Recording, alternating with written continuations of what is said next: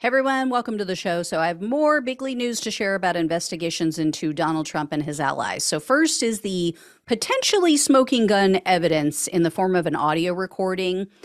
Um, this is in regard to the classified documents case, and the special counsel recently obtained this recording. So, here's the deal how's, here's how it came to be. In July of 2021, several people met with Trump. They were discussing the details of a memoir about his final chief of staff, Mark Meadows. The meeting took place at Trump's New Jersey Golf Club, and Trump's aide, a woman named Margo Martin, was recording this interview. She apparently has been recording all of his interviews with authors to ensure the accuracy of what they write in their books. So during this meeting, Trump refuted media stories that his chairman of the Joint Chiefs of Staff, uh, General Mark Milley, had to put guardrails in place to prevent Trump from starting a war with Iran in the final days of his presidency. That's what Milley claimed. So, in refuting these allegations, Trump mentioned that he had a document in his possession, which, in his telling, would prove that that story was fake. The document is said to be related to a plan to attack Iran. So Trump noted that, you know, the document was classified and although I'd really like to show it to you, he told these people he lacked the authority to do that, to declassify this document and show it to them because he was no longer the president. So if all of this is accurate, this completely destroys what little defense he had left there are a couple of issues. There's a couple of questions that need to be answered first, like did Trump really have this document? Was he posturing, you know, like he typically does to make himself sound special and important and everything?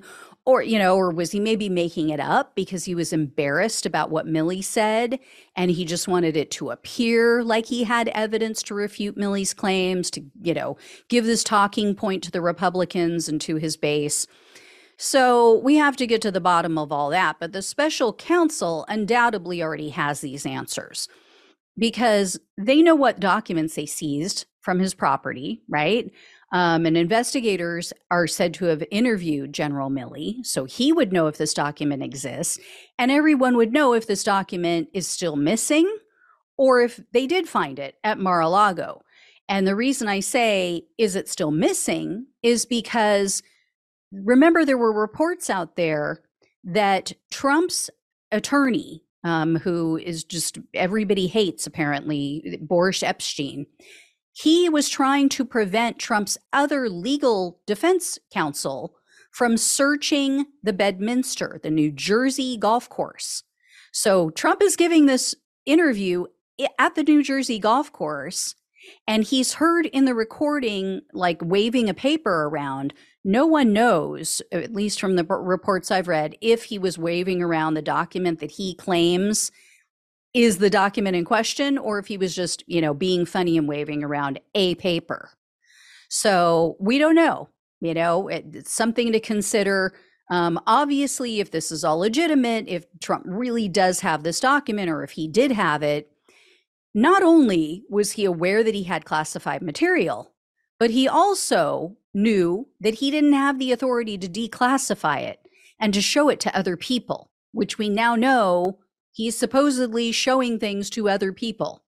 We, we, you know, the new reporting is saying that's what he's been accused of doing. Um, Trump's attorney, Jim Trusty, one of the few that's left, is claiming that even if Trump did have this document, he was the president when these boxes were packed up and moved. So when he left the White House, you know he was still the the president he still had the authority to declassify them but trump's own words refute that because he's telling these people oh i was no longer the president i can't declassify them and show them to you it, so clearly it wasn't declassified in his mind as he claims he can do with his mind right when he had this meeting with these people in the summer of 2021 he's telling them Nope, sorry, I can't show it to you. It's not declassified. Refutes his own attorney. Um, and then also the question is he was on his way out of the White House. So was he really still the president? Because Biden won. Biden had already been elected. At that point, he had already been sworn in. and he was moving into the White House. So, you know, and let's say, let's give him the benefit of the doubt, right? Even if we accept this specious argument that doesn't address a couple of things. Like it doesn't address the fact that Trump knowingly retained documents that do not belong to him. They belong to the government, they belong to all of us as taxpayers. Or the fact that he was repeatedly asked to return government materials in his possession, and he repeatedly failed and refused to do so for over a year and a half. So, from what I've seen, from what I've read, the general consensus, especially among prosecutors, is that Trump will be indicted. If all of this is true, he will be indicted and the charge will likely be espionage. So, we'll see. Um, in other classified document news, the special counsel has been asking a lot of questions about the Mar a Lago employee who helped to move boxes out of the storage room with Trump's valet, Walt Nauta. Following a subpoena for security camera footage, this person, who they still aren't naming, discussed with an IT worker how the cameras worked and how long the videos were stored. So, this employee was questioned about this very suspicious conversation, and he claimed that this was just innocent curiosity. But according to sources who spoke with the Washington Post, the investigators aren't buying that. So we don't know why. We don't know if they have more evidence or whatever, but I'm sure it'll come out eventually.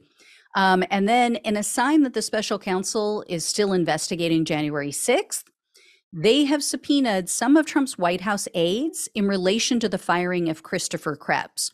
So, Krebs, as you guys might, might remember, he headed up the cybersecurity agency under Trump.